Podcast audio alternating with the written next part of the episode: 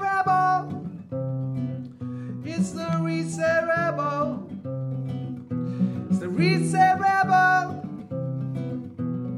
It's the Rebel. Coming to you every day.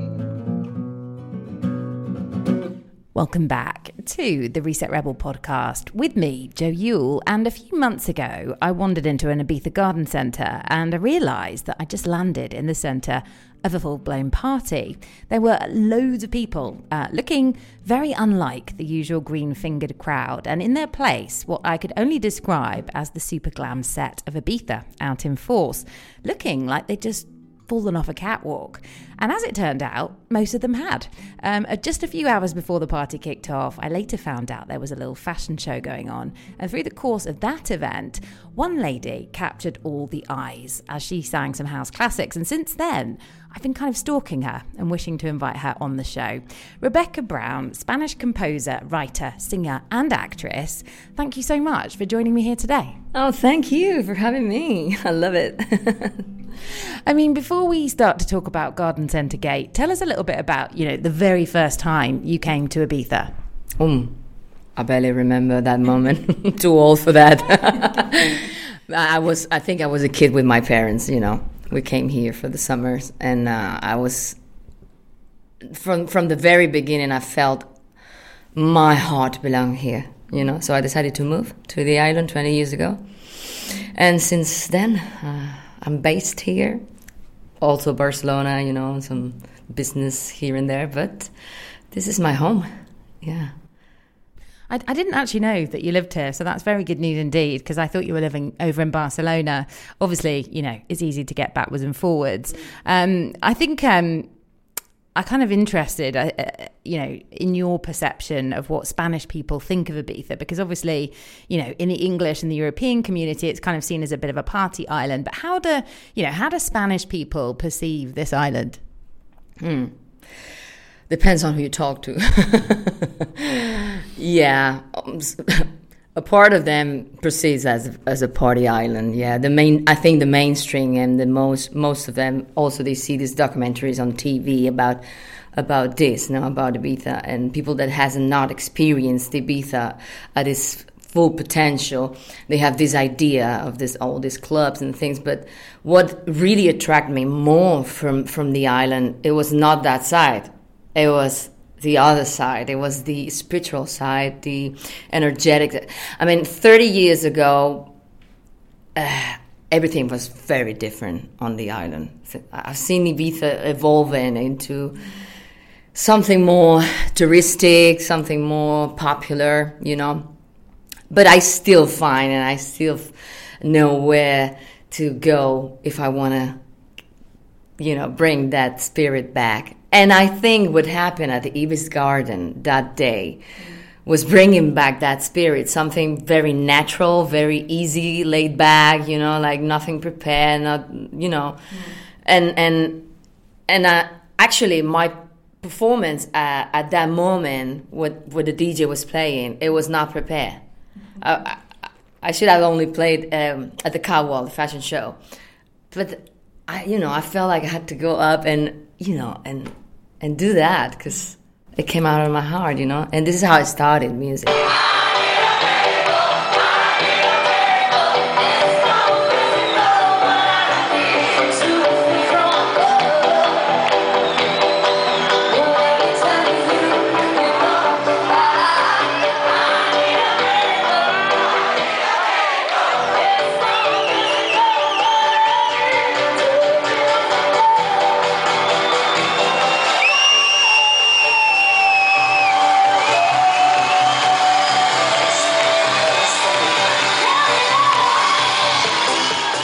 That's definitely how it felt, and I was just completely shocked, to be honest with you. A, I didn't expect to find a party in the middle of a garden centre. I mean, hashtag only in Ibiza, but also, yeah, when you got up there, it was kind of like you. I was kind of behind you actually, and I wasn't sure if like Beyonce's naughty little sister had popped up. Fun. Yeah, it was. It, actually, I told the owners that it's a great concept to develop you know, like once a month we should have a party at the Ibis Garden. You know, that would be cool. in between the plant pots and sort of, you know, I was waiting for like ben, Bill and Ben, the flower pot men, and their uh, merry entourage to like swing by. It was like, I don't know, it was just such a bizarre moment. That was the beauty of it. Like there was people that came specifically for the party, but there was other people that came just to buy some plants and so, you know, and then they found that, but it wasn't nothing um, super annoying. You know, it was something beautiful, and and at that moment we were all in need of something. You know, it's been really hard these last two years for all of us. So I think that was kind of a. I think that was the the big opening of Ibiza. I, think so too. For me, it was anyway, because I hadn't been out at all for like two years. And then suddenly, as you say, went in to get some plants and I didn't get out of there till about another four hours later. I stayed right until it finished and I had the best time. this is how you came. I thought you were invited or, or something. Lovely. Actually, what really happened was um, we were supposed to be going to the spa on the other side of the island, and we decided to go go karting instead. And my boyfriend had put his watch in his jacket, but when we were in the car, he couldn't find it anywhere. So he started panicking. We pulled over the car at the garden centre, got out of the car to look for his watch, and heard music. And I was like, I think there's a party over there. Should we see what's going on? And that's kind of what happened. How cool. Love it. Look, I get goosebumps in this kind of. I'm a very, you know, like sensitive person. So, yeah, I think we are living this very emotional and transformation moments and expect the unexpected. And you will not be disappointed, especially not in Ibiza. Thank God for that. I mean, really, that's how life used to be here. You'd be like going out for a pint of milk and come back three days later. You never know what's going to happen in Ibiza, but it hasn't been like that for so long. It was just such a, a joy to see that unfold. Yeah, that's actually true. That's what I'm. I need that. I want that. That's what what we are here for, because uh, everything is so programmed and you know like serial parties and I don't know. I'm not. I'm not really enjoying going out anymore to some specific places and and small committee, uh, you know, ones. But uh, so um, yeah, we'll talk about later maybe about the, this thing that I'm trying to put together in Ibiza, so to bring a little bit back the spirit. I mean, what you know, what is it that you like to do in Ibiza though? If you spend a lot of your working time, if you can call it work, I mean, it seems like it's something that you just absolutely love doing. You were born to do that; it's your passion. So that's a good news that you do something that you love so much. But like, what do you do in your downtime, or what do you do to reset? Mm, being quiet. I need silence. Silence for me, it's like I, I need to balance that, especially being 30 years on the electronic music, it's it's very, you know, demanding. And last year I had this problem with my ears. I had, after all these years, I was surprised I didn't have it earlier. The tinnitus. So in February last year, I started to have that, and I was like, "Oh my God, my life is over." You know, what am I gonna do? So now, luckily, I'm almost healed and um, I'm very happy, but I think it was part of the transformation that I had to go through. Um, I'm not, um, let's put it this way, I'm not learning anymore in that, in that scene. You know what I mean? I need to transform myself and do other things. So I'm working on many different things.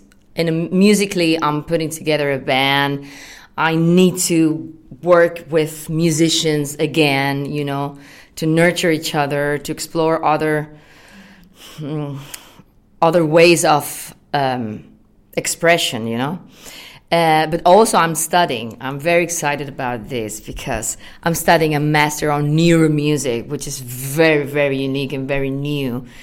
Because uh, I want to help people through music yeah, this is very interesting for me because I know I've been helping people in some way also with music because that's what I get from people. You know, they write me like, "Oh, you you saved my life," or "This your music really helped me in this moment." Blah blah blah. But to do it in a very conscious way and focus my energy into something really new it's really exciting for me right now. So this is I'm opening this jar. I don't know where it's gonna take me, but um, I want to explore the healing power of my voice and music with music, music therapy and all that stuff. So I'm really working on this now. I think you're in the right place to create that kind of music because there's a lot of, yeah, as you say, this place is a very spiritual island, but it's got a lot of people that are into the same thing. And just a couple of episodes ago, I met Tom Middleton, who's also a DJ, but he introduced me to this woman who's creating um, binaural music and she's made it into an app for period pain. So I was like, oh, interesting. Yes. But I think really, really cool things are starting to happen like that where people's minds are more open to using music for more medicinal and yeah different purposes not just as you say in the middle of amnesia yeah yeah i mean the entertainment is, is nice but for me i really need to go farther on with with with this you know explore other so this is what's calling me now and this is what's really soothing me and and and but yeah like you asked me it's like what do i do it's like just walking with roxy you know, and being in silence. That's all I need. It's interesting. I think maybe the last few years perhaps showed us that we're not as extroverted as we like to think we are. And sometimes actually we do recharge in complete silence and alone rather than like, you know, I think a lot of people go back to life as it was before and realize that actually that kind of group setting and the kind of craziness that can unfold actually feels really exhausting. Yes. I think these last two years with the pandemic thing, um, it's been terrible for many of us, but I think it's also brought some very positive things mm. to go back and reconnect with ourselves, with our family, our friends, you know, and rethink and transform. This is what we, I think the world is called to a very deep transformation, and and I'm happy to be here to work on that. How exciting! Do you so you live in Ibiza and you were here for the last two years during that period of uh, peace and quiet, should we call it? Well, the lockdown, I was in Barcelona with my mom because I had a um, Japanese restaurant that I opened with my sister one year before the lockdown, and we were like in this moment of like growing up and all the investment, all the you know money and energy and and it was like really you know, like taking off. Mm. But then they locked us down. So I decided to stay with my mom because, you know, I didn't want her to be by herself. Mm-hmm. It was a new situation. It's like I, I needed to be with my family. Mm. So, um, yeah, we were there until the summer and then I came back uh, here. How did it feel to get back on stage and do what you normally do right after all of that? I mean, was it was it you know was that something you were looking forward to, or did you feel a bit apprehensive about getting back out there? No, I never felt apprehensive, never had any fear about it. I, I really, yeah, I was eager to go back on stage, you know? But at the same time, I was at the transformation point, so it was a bit awkward sometimes, you know? Plus the tinnitus, and it's, it hasn't been easy for me. Mm. I'm a very positive person. I, I, I, I tend to I'm a very drama queen also sometimes, but not too long, you know. But uh, I get on I get on track uh, easily, and um, but yeah, it's been really hard because we we lost everything. We had to sell the restaurant. It took a year and a half to sell it, so all my energy was there to like trying to get rid of that. We lost everything and and illusion and you know like mm, it was uh, ugly. Plus, uh, I didn't have any gigs for two years almost, you know. So it was a very tough moment. Mm. Very tough moment. So, and we still, you know, on it. But um, yeah, I think uh, there's a lot of um, hope, and um, I don't know. There's there's but also, I see there's too many things going on at the same time. It's a bit messy right now, huh? Mm. You feel that? It's sort of a bit overwhelming, basically. I mean, I, yeah, this island is always slightly overwhelming in the summer. And There's a lot of things, a lot of pockets, a lot of you know different groups and splinter groups, and yeah, there's a lot of stimulation. But right now, it just feels like there's just overlap. There's just too much happening all at all at once and and you don't really know which way to turn so my i think my new strategy is just to tap out completely anyway it's definitely beginning again the summer is uh, obviously you know more or less in full swing and, and i th- feel like normally it takes longer for that to happen because it doesn't normally start until the end of may and this year things have opened like a month early so yeah, I kind of attended the IMS and did some episodes of the the podcast there. And to be honest with you, right after that, I really took a little break because I was knackered. I think I'm not used to it anymore. I mean, you say that you're full of uh, drama, or you're a bit of a drama queen. Is that why you you opened, you know, the disco drama kind of uh, creation? I really, really loved watching some of that earlier. well, actually, the disco drama comes from. Um, Real life?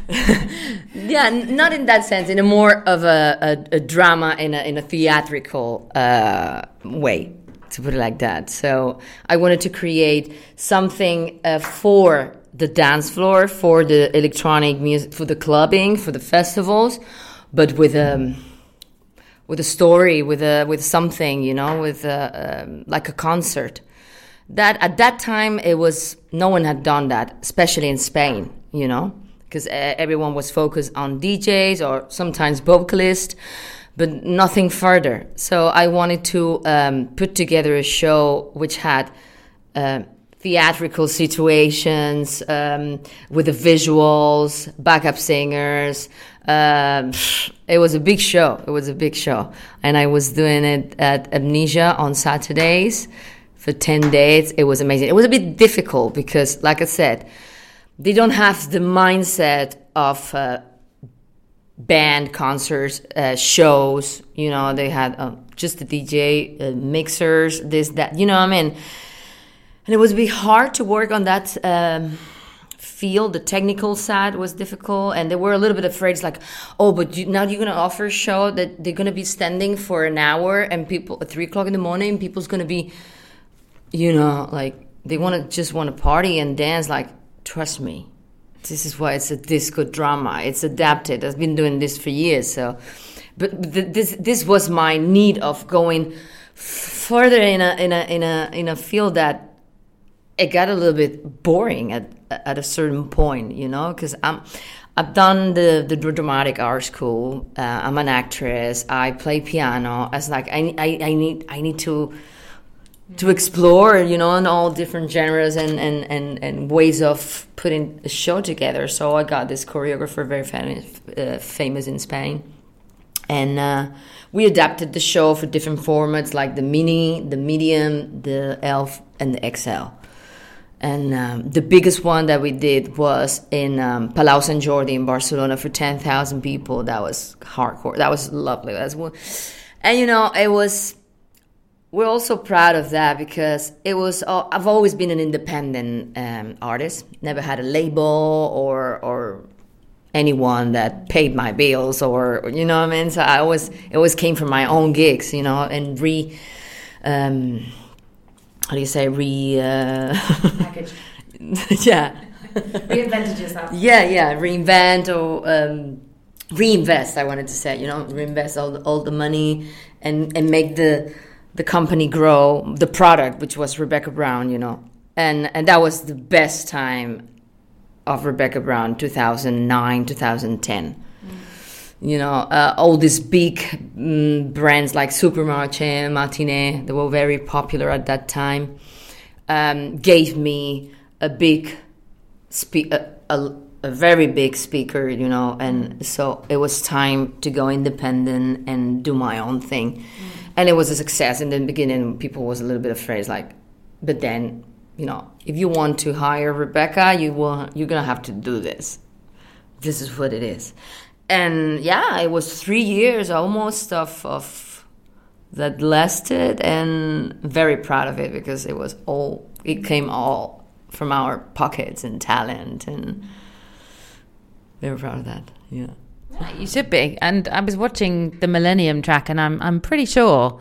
I don't know. It just jogged a bit of a memory, and I'm not in not entirely sure where it was, but I'm pretty sure I've seen you perform that live somewhere. So um, I'm interested to to know which which clubs did you play that in? Calling all the children of the earth. Are you ready for rebirth? Millennium is here, but there's no reason to fear. The time has come when all men must leave us one. So put down your weapons, put down your guns. Only then are we truly free. You will see. To the music that it brings. everywhere. I started playing that. Well, one of the biggest tracks was Sun Rising Up, David Penn and Tony Bass. Uh, it's called Deux, Deux. Um, now he's um, he's signed for Defected. He's very big, and that was my first hit, and that was 2003, Space Terrace, and then Millennium came a, little, a little bit after.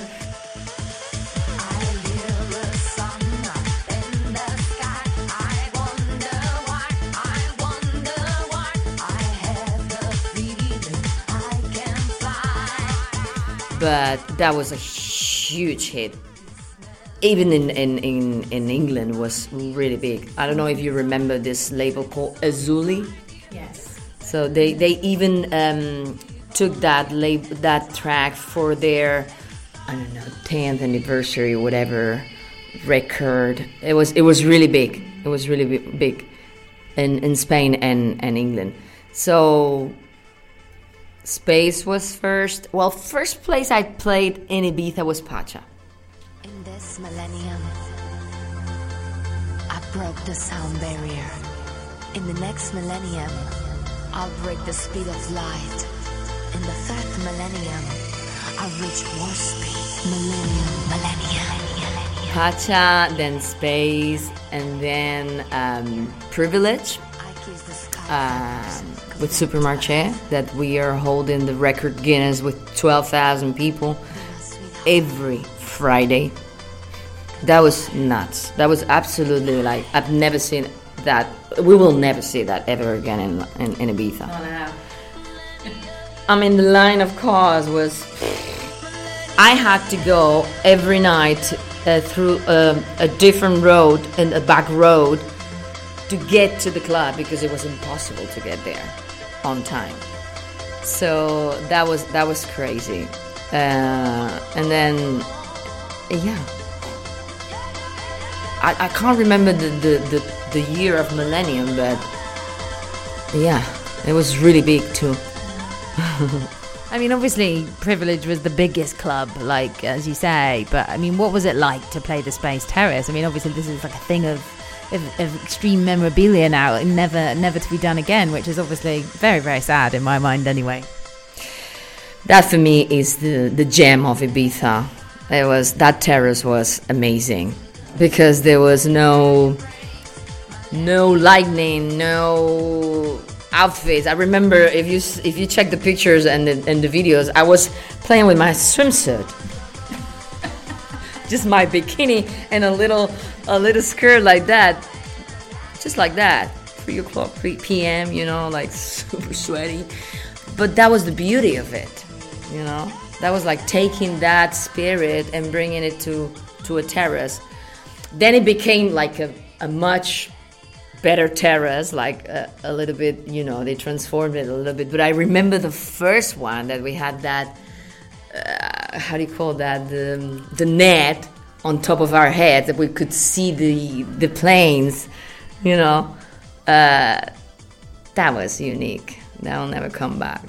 People says, no, but, you know, new, new generations say that too, but I don't think so. It's not like oh, it was so much better in my day. It's not like that. It's like listen, lids, lids, you know, roofs on clubs don't. Yeah, you can never have that back again ever. Once something's got a roof on it, it's not the same story, and we'll never have that because the laws will never allow it. So ultimately, of course, Ibiza has changed. Time has moved on, development, you know, evolvement, whatever. But it's not. It's never going to have. And actually, I do think that is where I saw you. I'm pretty sure that I can kind of vaguely recall that a space. Obviously, I was normally probably, um, you know, straight off the beach, as you say, in, in Salinas and wandering there maybe after um, Pacha the night before and definitely before DC10 on, on Mondays. That was my little uh, routine actually when I used to come here on holiday. So I reckon that's where it might have been actually um, after all of that. I mean, it's interesting that you say, you know, you kind of played in front of 12,000 people. I mean, that's that's absolutely massive and as you said that will probably never happen again in this lifetime either specifically now after everything that's just happened i don't think capacity this summer or summer anytime soon is going to be um, going back to the way it was. So how, how does it feel actually to be back sort of singing in nightclubs? I know you say you had some time out and things are starting to gain momentum again, but does it feel good to be back out there? Yes, yes. Uh, maybe in the beginning you're a little bit more like, mm, no, but I, I never had any, you know, like weird feelings. I, I, I it's a natural place for me to be. Mm-hmm. You know, so it feels like home. You know, so for me it's like nothing nothing has changed. Mm.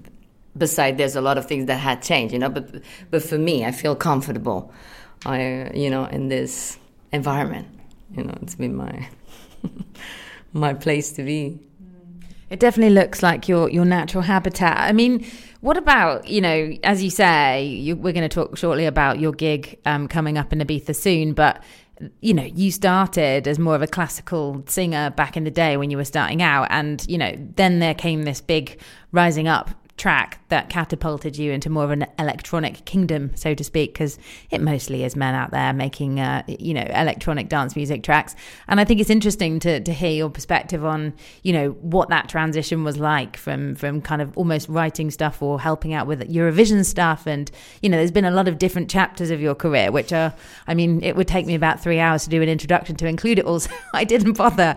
But I think it's interesting to, you know, to go from that kind of background into the electronic dance music world? Well, maybe in the public scene, it, it kind of looks like that. But for me, I've been a DJ since I was 16. So that's how I got into the electronic uh, dance scene. Um, since I was a baby, it was clear to my family, to everyone, that I was going to be an artist, no matter what. I was an actress, I was a singer since a baby.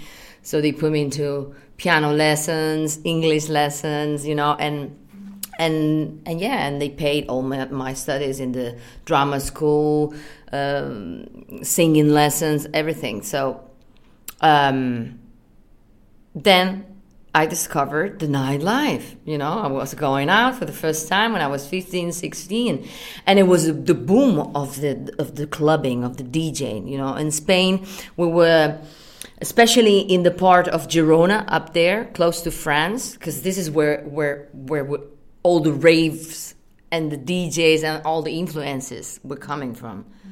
Also from uh, from England, but France was really our neighbor that was really on those so the ravers were coming i remember being on on raves in the campo in girona you know that's how that's how i and then i, okay, wait, wait, what is this? DJs, okay.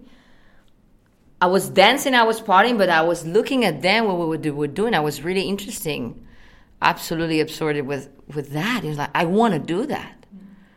You know, in the meantime, I was with, the, with my studies in the theater and all that stuff, you know. But then I started DJing, and one day I plugged the mic and I tried. And I had that it was easy to me to improvise and bring up um, songs and some melodies and harmonies were reminding me of, of that other song and so i brought the lyrics on it. So this is how i started. Didn't have any any tracks uh, of myself you know.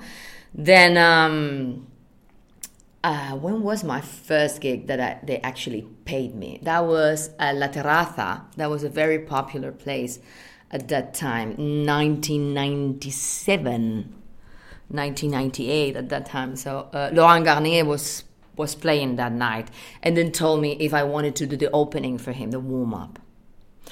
I was like, oh my god, yeah.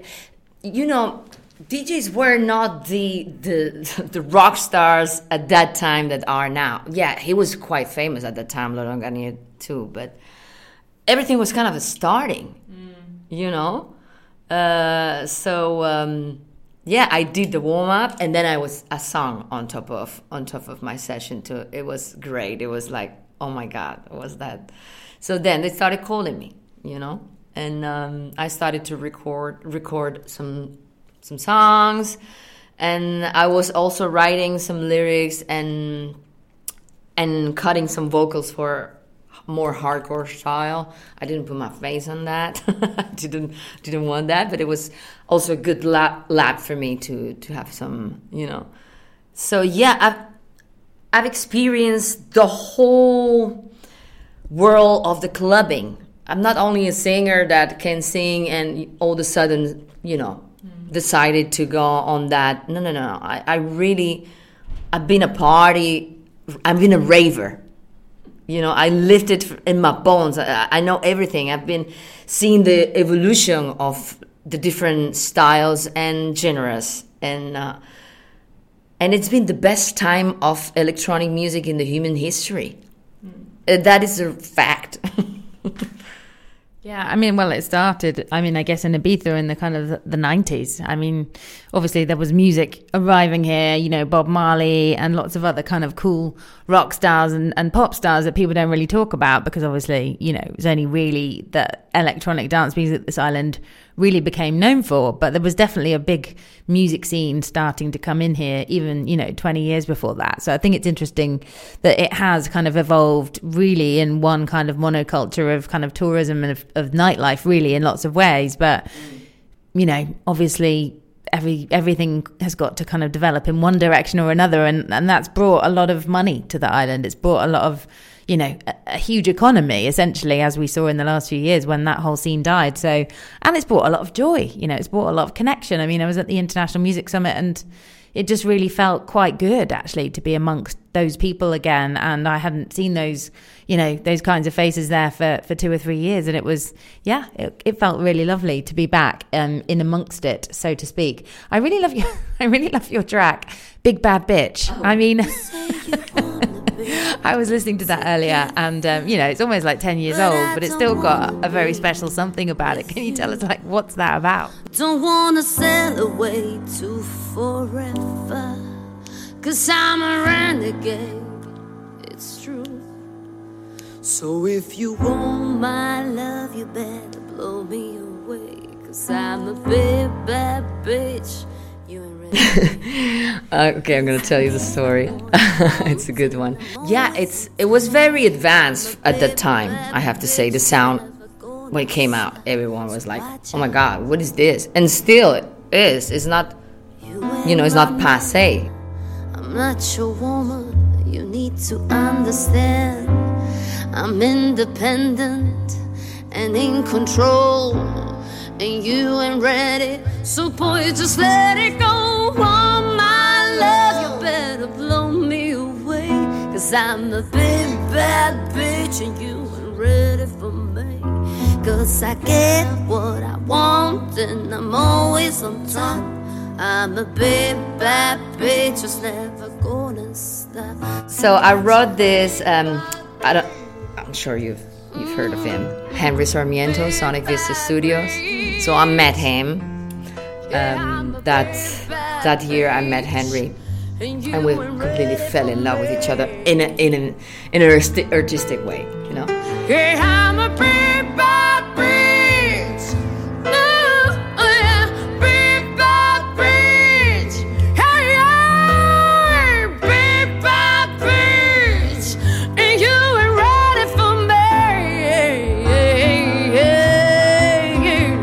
So um, he was he's always inviting uh, songwriters and he's having these camps, uh, you know, and always these connections.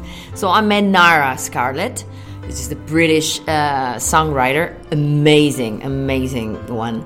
She's got big hits for bands. Uh, yeah, she's she's amazing. So we were hanging out there, and we just it was just like a joke. It was just like a joke. So we started writing writing this song on top of a, I don't know. We just had like a someone's uh, bass uh, music music bass. It was like actually a house track or whatever. Because I sometimes write on top of different music, and then it it, it converts into uh, something absolutely different. but it helps me writing to have some kind of a harmony or something. So if you want my love, you better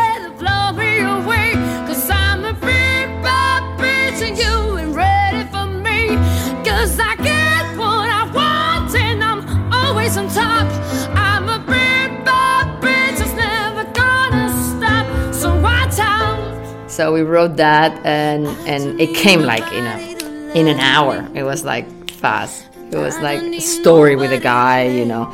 Also, we wanted to kind of uh, talk about this empowering women uh, story, you know, but in a in a funny way, not in a in a like uh, super deep. so yeah, um, and then the Chrome Angels, which is a um, they come from trance music. They're based here in Ibiza. Is a, a Swedish guy, an English guy, and a French guy. It's a trio, really famous here also at the time, back in the day. And they they they made the music for what Big Bad Bitch ended up being. But uh, yeah, that was lovely. Henry Sarmiento for me, it's been a very special person in that moment of my life. He's also involved in disco drama somehow, and I had a very lovely time at the at that place. I I absolutely recommend everyone that is involved in the music to connect with him because he's pro. He's full power and he's absolutely honest and beautiful soul. Whereabouts is the studio? Sorry. Whereabouts is that studio? Where is it? It's in the mountain of Es Cubells. On the uh, on the way to Es Cubells, it's like an ancient finca, um, super Ibizancan old style, and he's keeping it just like that. You know, he's got different studios. He's American, and um, he's always been a sound engineer. And I mean, it's a special one. It's a gem on the island. Very, very, very, very cool one. I just love all these little stories about kind of uh, studios popping up. Well, I mean, obviously there's a lot of them, but they're always buried in someone's private house or in the side of a mountain or a cave, or you know, it's just like. I mean, there's one I go to where I do voiceover jobs at the Blue Hill Studios, which is like a painter, and he has these unbelievable seascapes, and like the room is you know the size of a small warehouse, and in there are his paintings, and they're just like one whole side of the wall is just a painting, and then that's kind of the entrance to the studio. And it blows my mind every time I walk in there. And there's a piano in there. And he does live recitals and invites, you know, interesting people round to listen to his music, but also to see his artwork. So there's just some very interesting pockets of, of mu- musicality going on on this island. And, um, it, you know, it's always intriguing to hear where people go and record things because I think um, Six Senses have also, you know, they've got a studio built there now and there's rumours of Lady Gaga being flown in and all sorts of things uh, potentially happening. Lady Gaga's been has been at Henry. Uh, actually, she wrote uh, Alejandro at Henry's.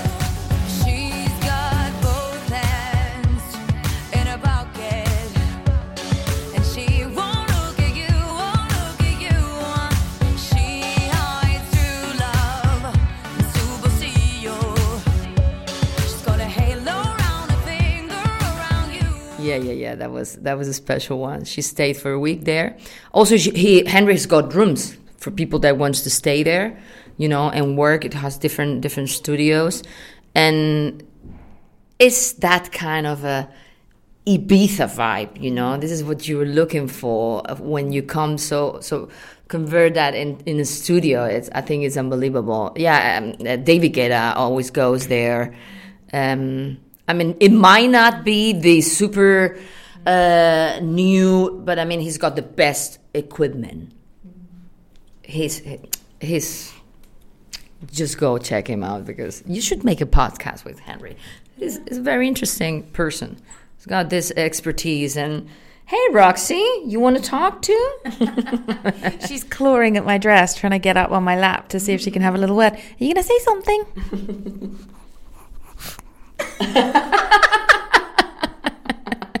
we had a little snort from Roxy the dog and a little lick on my lovely hand. That was gorgeous. Thank you, Roxy. Welcome to today's show. I kind of think it's interesting though, like why some artists choose to go to certain places in the world or drawn to certain places in the world to go and record. Because I once went to St. Lucia uh, to go and do a story on Amy Winehouse when she was just coming back from not being uh, in her finest form. And, you know, the St. Lucian Tourism Board were pumping out the story that obviously Amy Winehouse was on the island and they have a jazz festival there and she was going to be headlining with her new music that she was writing there. And I went over there and, you know, I'd seen all these pictures of her looking beautiful, and I I could see her in the distance looking the best she's ever looked. But unfortunately, the night of the the actual gig itself, she didn't um, she didn't pull it out of the bag, and unfortunately, she regressed back to um, former form, and it was it was really tragic to see that actually. Um, but I was just amazed that you know why would someone like Amy choose like St Lucia when obviously London was her her haunt and her home, and I guess maybe she was you know trying to get away from from life as we know it. And I think that's interesting sometimes that people want to take you know a little break from normal life to go and get creative. Where where is the place on the island that you find the most inspiring to maybe write or somewhere where you think you know if you're going to be working on new stuff that you might go and spend some time? Um, I have this little corner that, I, especially in the wintertime, because in the summertime it's quite packed. But I really like to go to Cala Conta to the caves. I like I love to go and especially in rainy days, get inside the cave and then stay there the whole the whole rain. That's beautiful.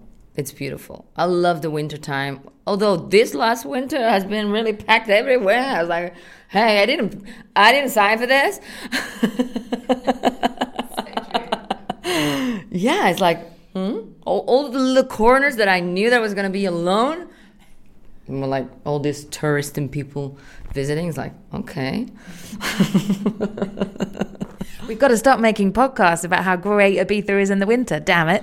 So I ain't gonna tell my secret corners because, uh, you know, I keep them for myself. I don't bloody blame you. You know, you've got to have some little secrets up your sleeve. You can't share everything around here. I mean, talk to us about this. Um, you know, we've talked about how you got into electronic music, but now you're kind of, you know, maybe, possibly returning back to your roots slightly. You've got some more acoustic music lined up, which I'm, you know, on the basis of seeing Big Bad Bitch, I can't wait. Um, but you're going to be performing at Teatro. Yes, Teatro Ibiza, yeah, which is um, an extension of the famous and um, reputed uh, Teatro Pereyra, which was the only place in Ibiza to actually listen to uh, live bands, you know, with jazz, um, different different program, jazz music, rock music. But um, they moved to uh, this new place at the basement of uh, Hotel El Puerto in Ibiza town.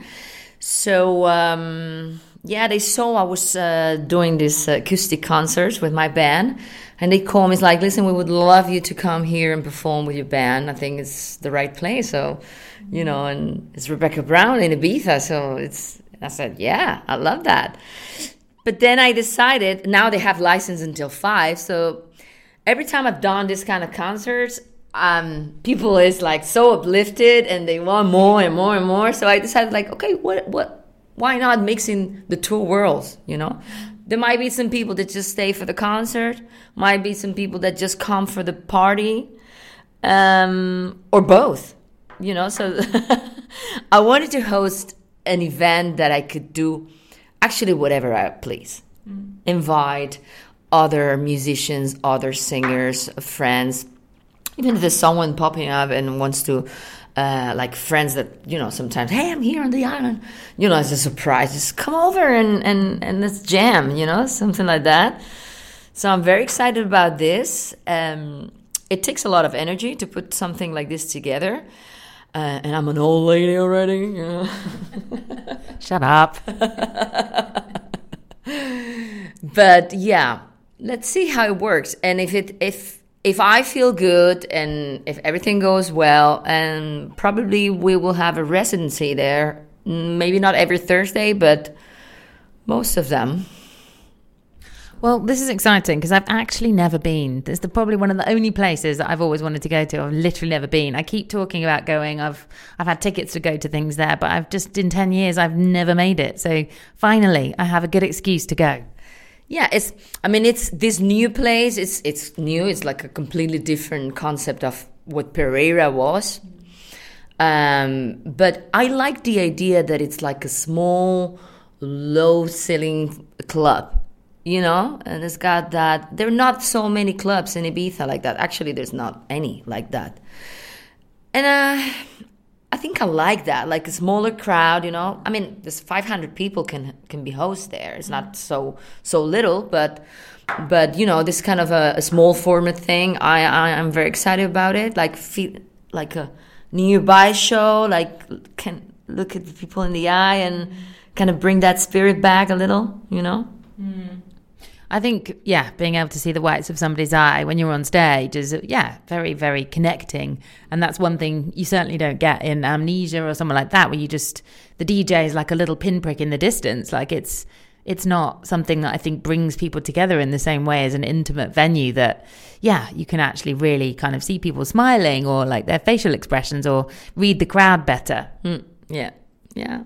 So I, I would like to invite you if you wanna, you come by and and check us. And um, yeah, I'm also gonna mm, try to blend the band, the musicians, into the DJ session. Also, like that's what I wanna I wanna do. It's all about talent, um, and music, and like a electronic jamming session. That could be a little bit like a concept. I love it. It sounds amazing. I'm definitely going to come. The acoustic mus- music, though, like where or when did the kind of, you know, the urge come back, I suppose, to kind of, you know, get more into your own, you know, stripped down side? Yeah, it was going on for for a, a long time already, but I was so into the, you know, the show, the business uh, wheel that um, actually it was a little bit difficult to stop. but then this pandemic like really made me stop. And uh, there was this time that we weren't able to um, perform, dance. You know, there were some uh, places that only host like um, a show that you could be sitting, you know, something like dinner shows and stuff like that, you know. So I have to, okay, this is the moment that I can use for adapting the show to this new format that I actually, it comes natural for me, you know. So that's how I started last, last uh, summer. They asked me, it's like, okay, we need to cancel your gig because we're not allowed to dance. So people needs to be sitting. How are we going to bring you the DJ? You are super powerful, you know, and we're going to keep people sitting on their chairs, you know? It's like, okay, let me try something. Can I can I bring my band? Can I, can we adapt that? Oh, we love that. So that was the first concert we did. But I remember doing the gay pride last last summer in Ibiza in San Antonio on the beach. Everyone was sitting, like thousands of people sitting on chairs. And that was like Rebeka full power, you know, like I have to say that they stand up a little. and they were coming like, sit down, cause the cause the major is here. We're not allowed to do this. Like, really? like outside on the beach, people's not allowed to stand up and dance a little. So yeah, that was that was the the point that I decided that okay, it came all naturally. Mm. So the fun police were out in force.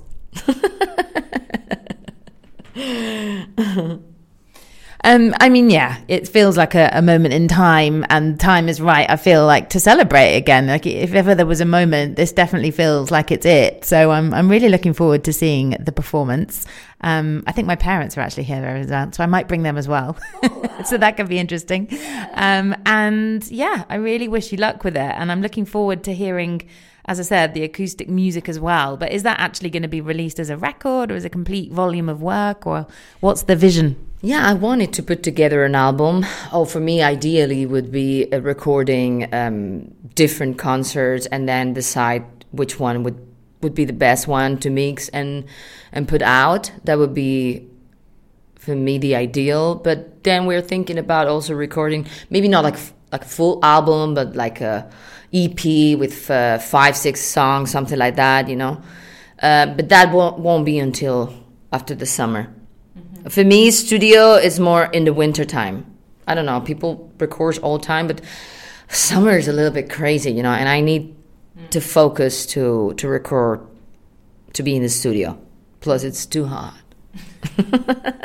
It is too hot. It's only June and it's already absolutely cooking. the joys of air conditioning here at the Hub. Thank you, Hub. Um, Rebeka, it's so lovely to, to finally actually get to meet you after seeing you uh, shaking a tail feather on stage. You looked amazing, I have to say, up on stage. I was like, that woman's got it going on. I want to be like her one day. Thank you so much. That's sweet. And you're definitely not an old lady, for the record. You look amazing. And um, I can't wait to see you live in action. Thank you very much. Thank you for having me here at your podcast, and uh, uh, keep the good work. And keep. I know sometimes must be a little bit hard to do this, like being after people, but uh, I loved it, and, and, and finally we we we could manage to to to meet. And if you allowed me, I have a lot of people that I could bring you to to maybe you know Yes, please. Whatever you're going to say next to, to, to, something. your, your podcast and to you know if you're interested it's like because i i well first of all i love your eyes you have beautiful eyes if uh, p- please uh, if you don't know her uh, now i'm looking and all, all this sun the ray sun is, is, is on on your eyes now you're beautiful beautiful too thank you very much sweet Thank you, Rebeka Brown. We'll have you have you back again soon on that note. And Roxy, of course. Say goodbye, Roxy.